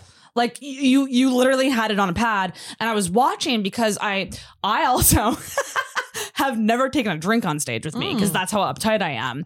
And I noticed I was like, "Oh damn, like I never once saw you look at your notes." Mm. But all almost it's almost like the drink can act as like a focal That's exactly point. what it is. So Oh, you just yeah. you just take a, a sip of your drink, And you take a peek down at your next word, and and that's it. and it's know? and no one knows and Mhm. it's and you did amazing. And the audience, the thing is, I get that that's how this has been run for a long time, and I get that that's what's professional. And you know, I believe the old the old dogs, the gatekeepers, that this is not something that you should do. And I understand it looks less professional. I really do. I get it, but also. I feel like the audience doesn't give a fuck. They don't know. Like you just said, you didn't even see me do it, I right? didn't even like see you do it. they they don't care that I need another word to like get to my next. I, I just I, I truly don't think it matters, and I hope we move away from it. Um, Thank you. Yes. Ugh. being so um c- considered so unprofessional. Now we might never, and this might be bad advice that I'm telling you to do it. No, but I no, I don't think it's bad advice. I think I I just I truly think some people's minds are um they just run differently than others. I have the worst memory. I would not be shocked if like I get Alzheimer's at some point. I was That's talking how bad to my memory um, is. I was talking to a, a comic because obviously you know I have uh, Winnipeg Comedy Festival coming up. Oh, congrats! Winnipeg Comedy Fest. Fuck yeah. Yeah, thank you. And one of the things I was talking um, to a, a fellow comedian that's going to be on the same gala as me, and I was like, the thing I'm most worried about is I always take a set list on stage, and I know I can't, right? And he was like, "Oh, dude, they they'll just put your set list on the teleprompter." dream. What a dream. I literally like that's exactly how I felt. You know, I was like, "Oh, here it is," right? Like you forget that like they're going to have resources for you and that everyone kind of needs that. Like Yeah. I you know, they were like, "Yeah, they'll just they'll put your set list up for you." It's an like, insane fucking thing. Like, and anyone listening who's like, yeah, I, w- I expect no notes. Like, try doing it yourself. Like, especially if you're like a non-comic, like Mhm. making this judgment on us. Like, it is. It's not an easy thing to do to like memorize all this material. And I think you and I work the same in that it's usually just a fucking word that triggers your memory again. And all you need is to see that one word, Mhm. and then you're fucking good. You're like, yeah the ship I, is taken I would off. rather as an audience member i think i might rather see somebody look down at a square of paper and see a word than hum and ha then freeze. yeah you know like i just i think that would be my preference as an audience member I feel more secure when waitress says, write my order down. yeah there you go right I just do. I just feel like, yeah, they're gonna get they got me. yeah I can rely on them. That's actually a great point. Yeah, it just it it feels like you care more in, Yeah. a, in a weird way. Mm. I'm pro set list. I don't you know that's yeah. I mean, I've never done it without, so Mhm. I I, I, did my second set ever because somebody told me that I I shouldn't have a set list. My Uh. second set ever, I got I kind of um uh I, I guess like hit the ground running. Like I I Yeah. performed once, I loved it. So my second set was this pro show that I had no business being on. and um I went out without my set list and I uh forgot what I was saying. I froze and then I kind of like rapidly got off the stage and I bawled in the back of the the room because I Oh was just like I was like oh fuck. Like it just like I don't have what that it was like a fluke that I did it this one time. But thankfully it was an all women's show that I was on and all they did was comfort me make fun of me just slightly and sent me back out on they were like take a look at your notes go back out on stage and finish. And that's what I did Oh my god, you Yeah. had a Taylor Swift Beyonce moment. they were so good to me they're actually I don't know if you know uh Mom's Girls they're a sketch group out of St. No, John's I'm gonna look them up now. yeah, they're fantastic Mom's girls. okay. And uh, yeah, so uh, one of the members of of Mom's Girls had booked me for this show, and yeah, they just like they they were like, just go back out and finish. well, and, number and I one, like anyone booking someone second set on a pro show. Mm. Oof. You have to expect me to fuck up a little, but Absolutely. there should be some major grace given to you. My goodness. Well, that's very comforting to hear because I'm, it's, I got it's, I don't think it's, the end of the world. I it's think a big insecurity for me. Mhm. Like, a huge one. And I gotta, I gotta do the drink thing. I gotta bring a drink up because that gives you the, the reason to look down at the stool is your Mhm. drink is there. Yeah, there you go. I'm just, I'm honestly just scared that Oh, I'm gonna drink. You want a real pro one? Ooh. A real pro tip is if you really don't want to bring your set list on stage, but you still need it. Are you Write it ready for a- this one? Write it on a can. No, you take your little note and you write it up, and then you stick it where the label of the beer would be, and you just hold your can of beer, and every now and then you take a glance down. Like so, like I'm holding it like this, but but I would have to make sure that I never face that towards the audience. I mean, it, they can't see. It doesn't matter, right? Just literally like, and uh, like I have done that on shows where it's like you can take your drink, but there's no stool. So, Ooh, so I my would nightmare. take it, and I would literally just stick a little, stick a little thing right here on my thing. Because again, it is quite literally nine words on a piece of paper. You Yeah. know, that is all I need. It, it's a guide. It's not actually notes. Yeah. It's your guide. Yeah. It's your syllabus. yeah, there you go. Oh my god. All right. Well, I'm gonna I'm gonna try my best. Um, do you so Bree? So I have the rant segment, which is something that is pissing you off that you can pop off about, and it can be, it can even be dumb. A little tiny thing that Mhm. maybe people do that pisses you off. Do you have any? Do you have a rant?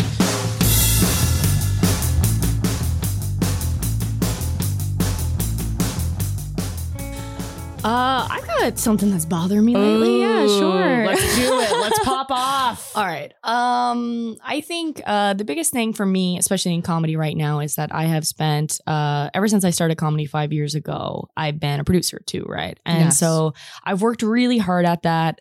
And I think it was like a big part of the reason I have any even mild success uh, right now is that uh, I, I did produce and get to know everybody that way, and it was hard. We we created a competition in Newfoundland where almost everyone in Newfoundland came out to uh, be a part of it and competed for like three grand for like years in a row. Oh, I wow. yelled, uh, you know, did several different mics and pro shows and just like really put the the time and effort into it. Um, but I I'm feeling like all that does is kind of put you in this weird hot seat. It puts you in this like tiny position of authority just so much that like if anything happens you have to be the police you know you have to be the police to Ah. decide who gets time and who doesn't and you know who's problematic and who isn't and oh yeah. you know and it is just uh it's a really tough position i just want to do comedy and have fun with my friends and go there and do my time and just be a comic and i i accidentally put myself in a position where that wasn't the only thing i'm responsible for Right. and i'm i'm stepping away from that now um Fuck yeah. I just want to just just be a comic. But it's a it's a big decision, you know, because uh, Newfoundland's a small place and it it needs people to to do the things and do the shows. And uh, you know, we we had our our Just for Laugh showcase there very recently, uh, which was awesome. But like, I think that was the last thing I'm I'm gonna produce, just because it it gets really toxic and you're always the problem and you can't win. You know, you have. Yeah. Um, you have it doesn't matter if it's like from the left or from the right. You've got uh, you know, freedom of speech people that want to say whatever they want on every show and be a part of everything and that's fine do that again it's a solo act but then you've got people on the extreme left that you can't have those people involved Right. in in your thing because they're problematic and I get that but it's like I how am I possibly the authority on this you know we're just trying to do our little skits and have a good time and get somewhere with this and practice so that we can leave and be bigger than than just performing in Newfoundland My And- God, yes. It is such a beast to take on producing in addition to doing stand up. And it's like, I just feel like people should take the stance of like, here's a show. This is what the show is. Either do it or don't. yeah If you're going to do it, don't like bitch and complain about it. mm-hmm. Like the show just is what it is. Trust the producer. The producer, you Yeah. know, like, I don't know. It's, and it's, I, I think like the the biggest portion of it is like choosing um deciding when someone is problematic is really tough. I, I don't feel like I have the authority or the power or the knowledge to decide. And like I'm always like I I believe women. I if someone says a man is problematic, I want to believe them all the time. And but that gets tangly and and hard to be the one in that seat that has to then right. you know uh control that. And right. it's uh you know it shouldn't land on one person. no, It know? really should not. but in if you are a producer it does you know does, yeah. and and in such a small city like mine like we we really leave a lot of the pressure on the individuals the individual comics to create a safe space and i think it's really important to but it, Yeah. it's no doubt difficult to do like self-regulate and Yeah. and uh, it, that's how it should be should be done yeah absolutely Oof. yeah and it's and it just it goes beyond like the again it goes beyond it, it takes what could be simple a show a event based around something we all love mm-hmm. and it makes it not about that Mm-hmm. and yeah i'm just uh, the sick second of being that- the police the second that happens it, it sucks the fun out of comedy mm-hmm. both planning it and doing it yeah i just want to yeah i just want to get booked i don't want to book anything else you know what? I fucking respect that.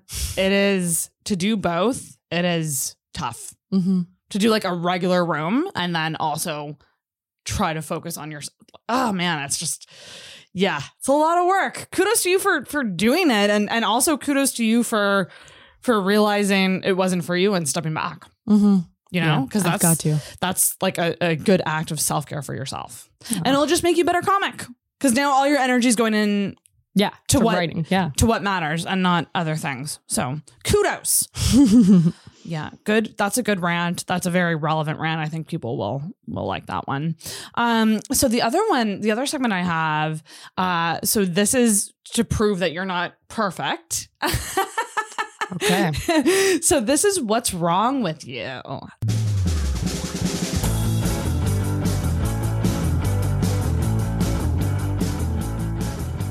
So you mentioned ADHD. hmm Uh, but like what, yeah, what are you struggling with navigating in your life, making better? What's wrong with you? Yeah. Uh, well, within comedy, I think definitely, like I was saying, it's like I'm I am so nervous all the time. I wish I could have one ounce of the confidence of any man in the scene. Um, I I really wish that I just uh, didn't have such strong imposter syndrome. Is the biggest one for me. Like Mm. every time I get booked for something, I'm like, what am I doing on this lineup? You know, like what am I what am I doing here? Like I can't just take my seat at the fucking table, and I I wish I could. You know, I wish that uh i wish that i could um just like feel like i uh i'm Deserve getting it. i'm getting something because i deserve it yeah because i've worked hard for it you know i really wish that i could i could get there um but honestly yeah and and i think i touched on it earlier too like treating it like a job like this this feels like um something that uh while I have worked for it, it also feels somewhat like it's fallen in my lap. Like it, uh, it was like, oh, this is just like a fun thing I was doing with my friends, and now all of a sudden I have to figure out how to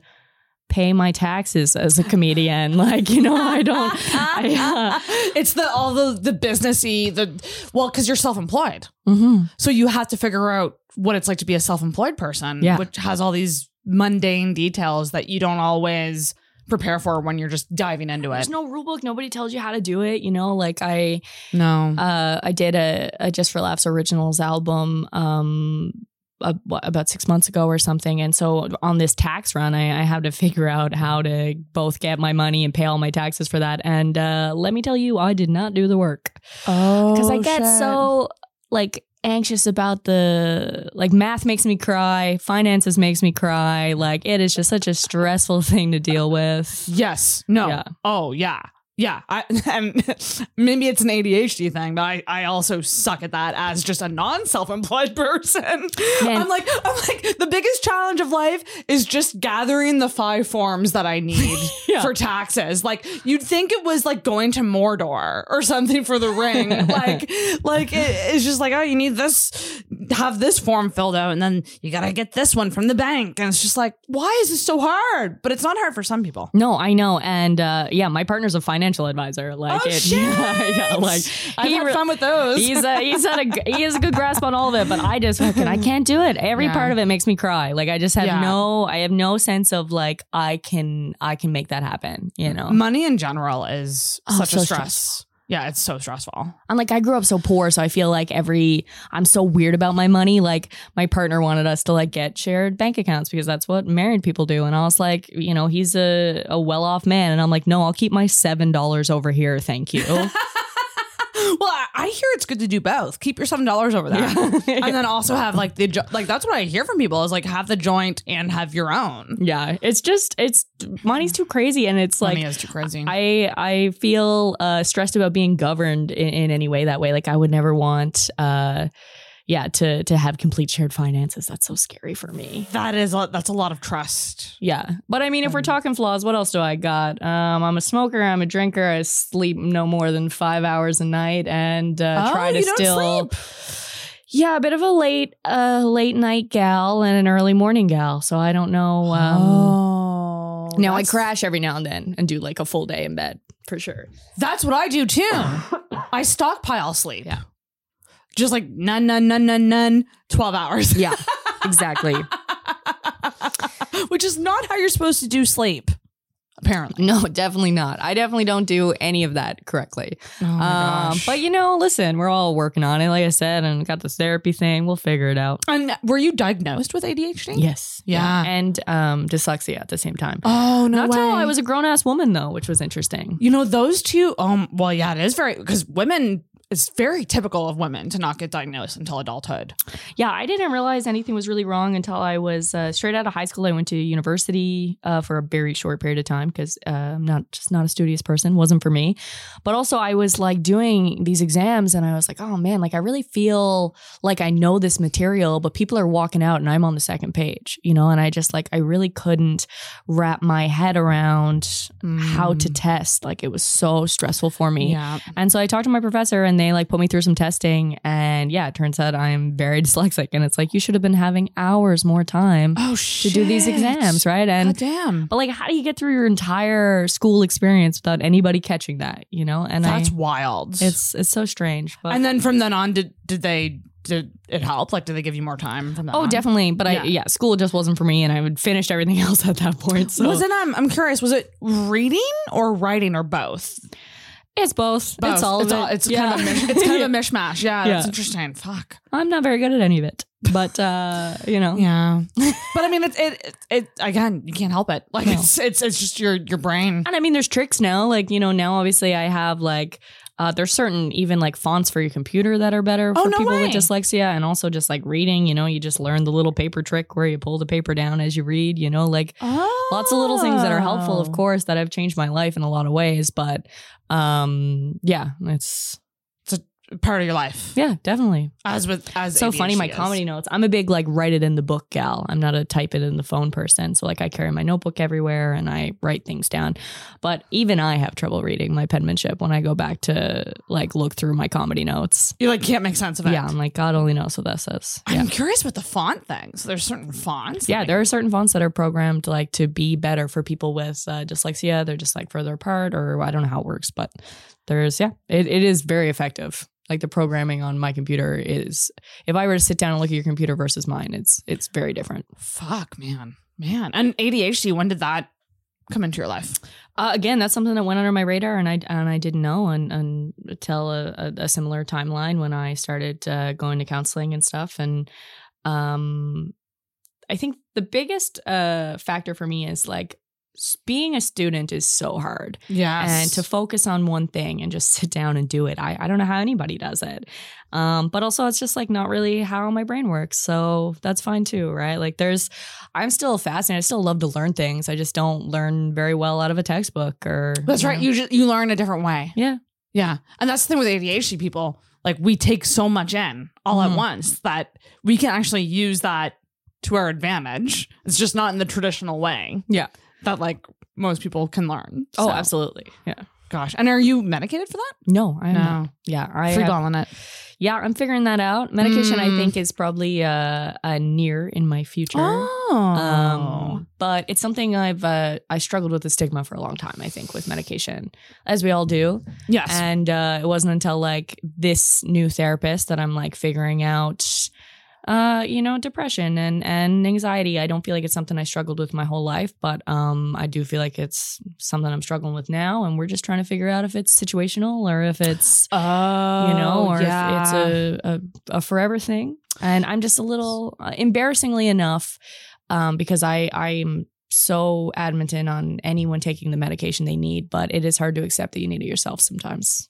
Isn't that Mhm. that is so true? And that's why so many people go so long without being Mhm. medicated for things.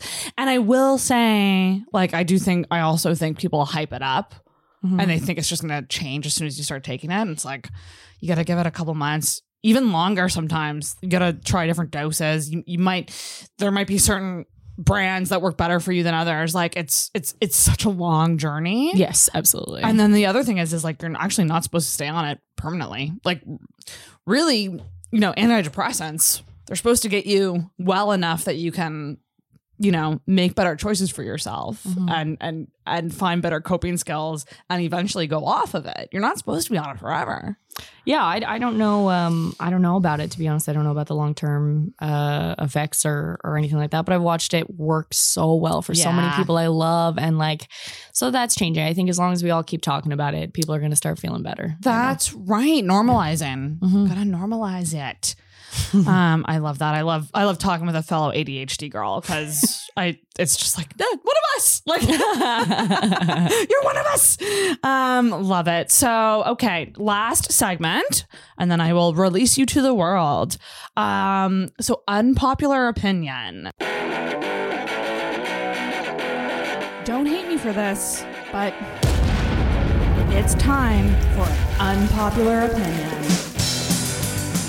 So, something you think that other, a lot of people disagree with you on, or Hmm. people would go, You think that? You're crazy for thinking that. Does anything does anything come to mind? Uh, I, yeah, I think um, well, I think this one is definitely becoming more um more common and more talked about. But I definitely just like think uh. I, I really believe in, in non monogamy. I think we, we you know we, we touched on it. I- Oh, let's do it. Let's get I think into that it. like um when I when I first was exposed to it, I just think if I had been taught that at a Ah. younger age, because I feel like we go through school um and just like you know our younger lives and we don't really learn about the different types of relationships that you can have we only learn about your fucking basic you know Boyfriend, girlfriend. Exactly, right? Yeah. And so I just think if I had been exposed to like what kinds of relationships I could have had in my life, I would have hurt a lot less people. I would oh, have- Oh, Yeah. I, I you know, I would have understood that you can love more than one person that, you know, sex doesn't always equal love and and all of these different aspects of life that have taken me falling on my ass a million times to learn like if we just had the exposure to that as a younger person and just like understood that those situations work and they're actually quite beautiful yeah. and like I even, you know, it um I had a, a roommate, his name was Alex. He's a, a very lovely man. And it was just me and him. We lived together.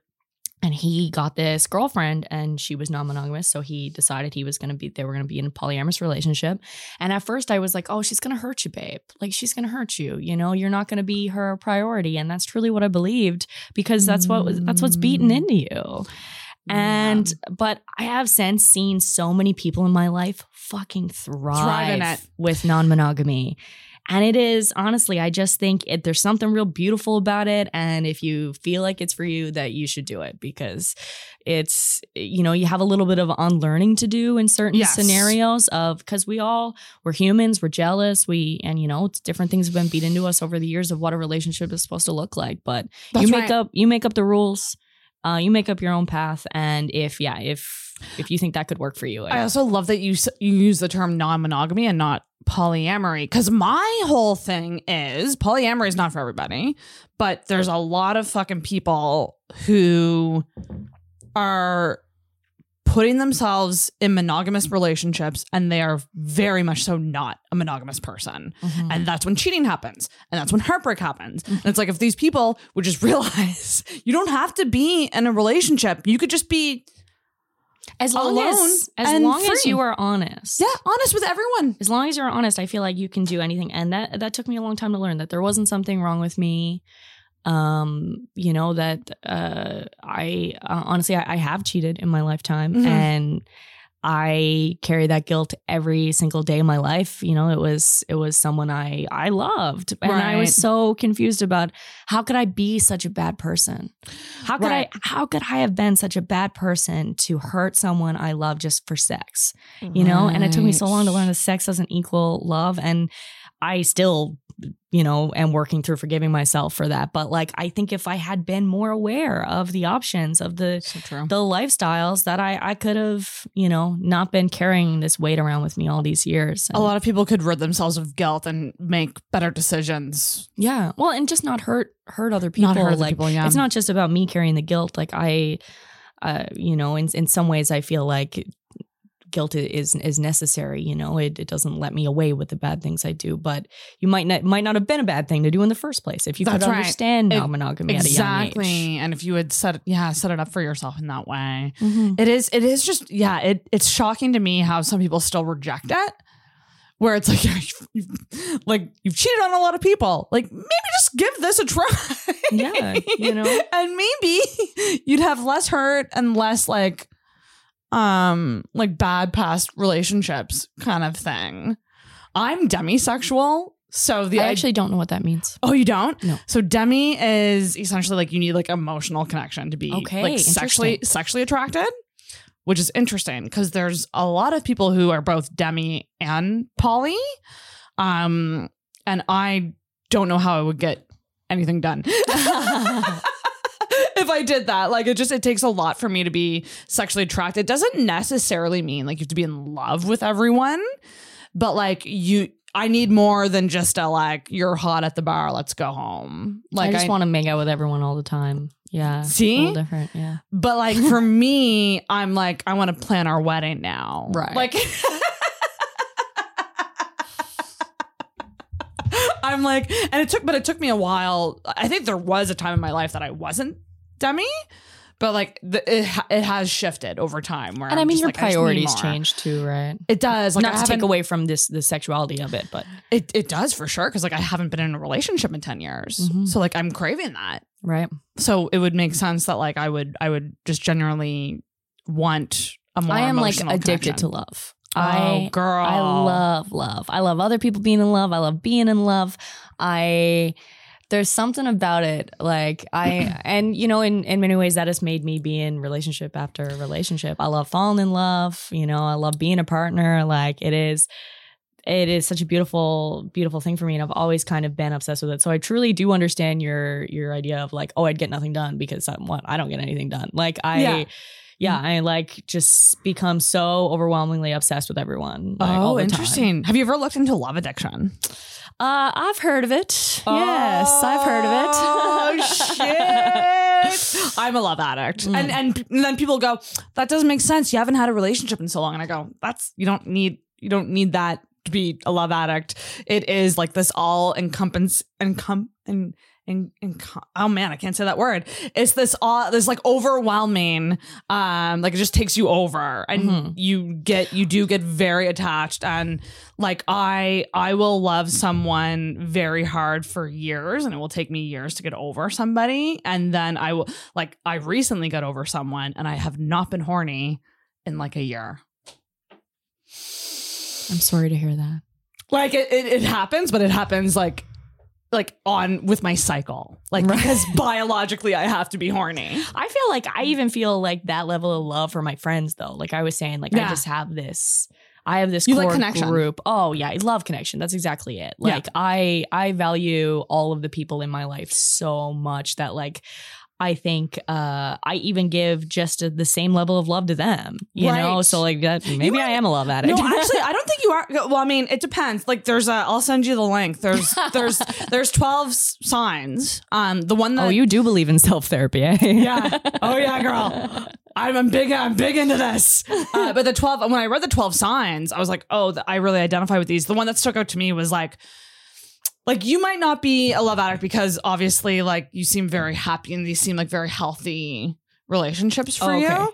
With love addicts, it's like it's almost like a codependency thing. The one that stuck out to me that really made me go, "Oh my god, yes!" It was like we assign magical qualities to other people, And then mean? we get mad when they don't follow through in them. oh, just like high expectations. so like idealizing, yeah, okay. and like, and then you're just like the idealized person is that's all you see and you don't see and that's like why love addicts stay in bad relationships and Right. it's they're always fighting with their partners or they're you know like Right. it's this like it's just very unhealthy so i would say if you're someone who identifies with that statement look into the 12 12 symptoms symptoms 12 signs that you might be a love addict because it's hell it's not fun Interesting. No, I have to say, my I'm I'm very lucky. Mine's all positive. So i love that Yeah, it is. you're, No, I feel- you're a I feel healthy good. love addict yeah. You, you're, yeah. But the one, my biggest toxic trait with that situation is that like I could literally never be alone again.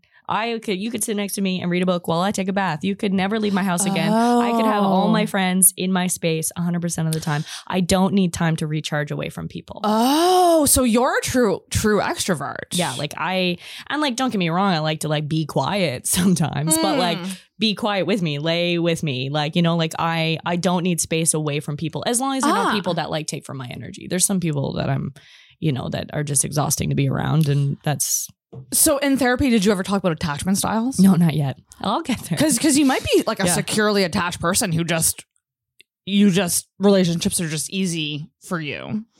Uh yeah, I, I have At no this- idea. But like, yeah, I will like it is nothing for like my friends to literally probably spend the entire weekend in my home. Wow. And uh, it just doesn't bother me. Like I'll Or- oh my god! One of the assumptions I almost wrote, wrote down for you was I can picture you being. this is so weird. I need a compilation of Sarah making it weird. Uh, I was just like, I just picture you as like like the the friend that like would change in front of people. Oh, definitely, big time. In fact, I I I forget.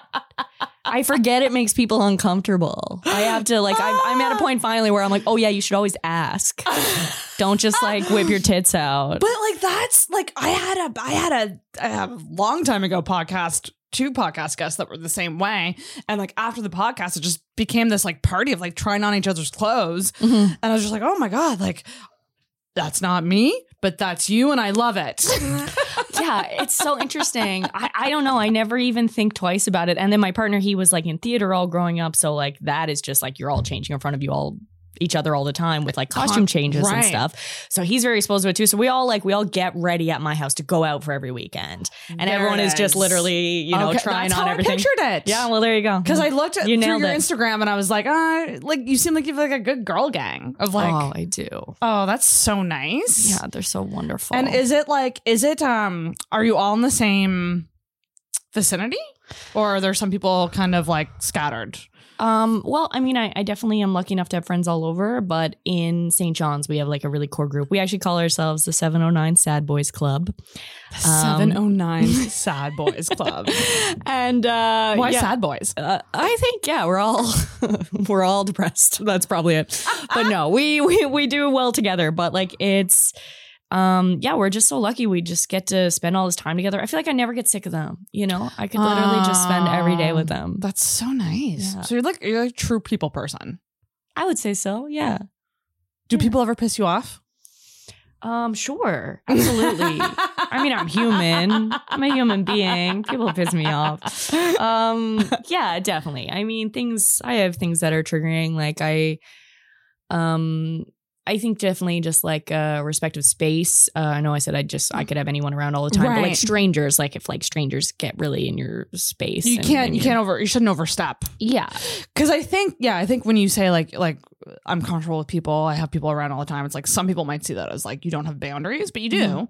Like I actually think they might be right. I think I have no. I have to learn. Really? I have to learn other people's boundaries because I feel like I have none. Like I had a my uh my my girlfriends. We all lived together for a long time, uh, many many years, and uh, they have very clear boundaries that they had to teach me because like I would just like they'd be in their room and I'd just like go on in and like curl up with them and be like, "How was your day?" You know, like right. um, and they had to be like, oh, well, if my door's closed, that means I am like having private time, which like any person should realize, but not me. You know what I mean? I'm the mom that like knocks while I'm on the way in the door. Like I just like Oh. I I don't yeah I I never needed it, so I I was taught it. I was taught those boundaries by my close friends. but maybe your boundaries are just a little more unseen. Yeah, I mean, we'll we'll have to dig to find them, God but I have no idea where they are. You're so where's Waldo of your boundaries? Yeah, definitely.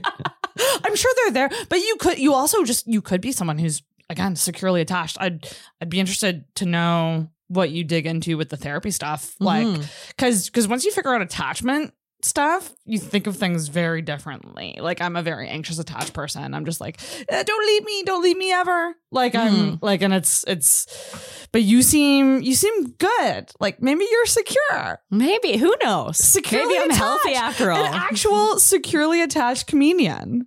I never thought I would see the day. Well, listen, I'll do a few more years of therapy and then you'll have me on again and we'll see where I'm at. We'll do a follow up episode. Yeah, but like, I'm very proud of you for for being in therapy and being open about it and like doing the self work, despite having like you have a lot of healthy relationships. I think a lot of times people go into therapy because they don't, um, Mhm. and they think they can skip that. But you're you're in it and you're still learning, and Mhm. good for you. That's Aw, awesome. Thank you. That's great. Fuck yeah. Oh, it's been so nice to spend time with you. Yeah, this was I I feel like I got a crash course in brie. Not the cheese, you. Um you must get that so much. I was gonna that must, say, yeah. that First must time be I ever heard that one. That one. must be so like brie the cheese. that must be the worst. so many greasy old men on the airplanes would just be like, Do you taste like the cheese? And I'm like, oh god. Oh, big time. Oh my gosh. Ew.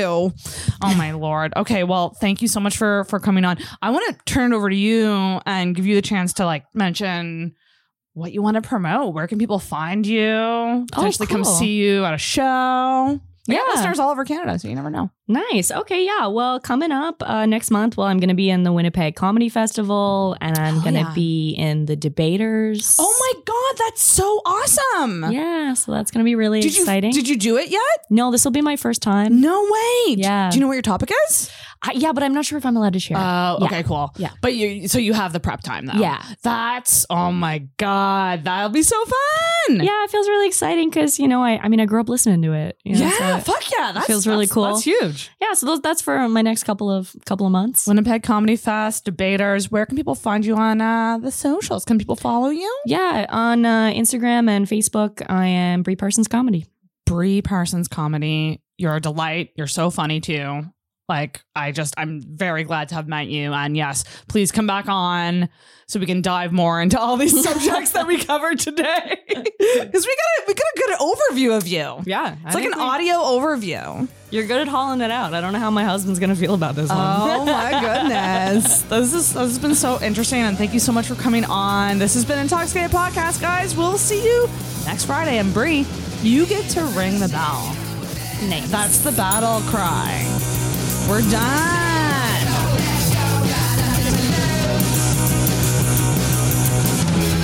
Thank you for listening to the Intoxicated Podcast. If you enjoyed this week's episode, make sure you subscribe on whatever podcast app you use and leave a rating or review on Apple Podcasts. You can also give us a follow on Facebook and Instagram at Intoxicated Podcast and check out our video episodes on the Intoxicated YouTube channel. Until next week, Steelheart and Talkheart.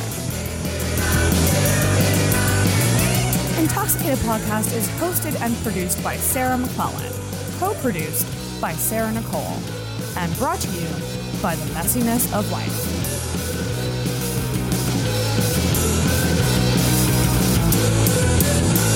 Oh, everybody's depressed. Next subject.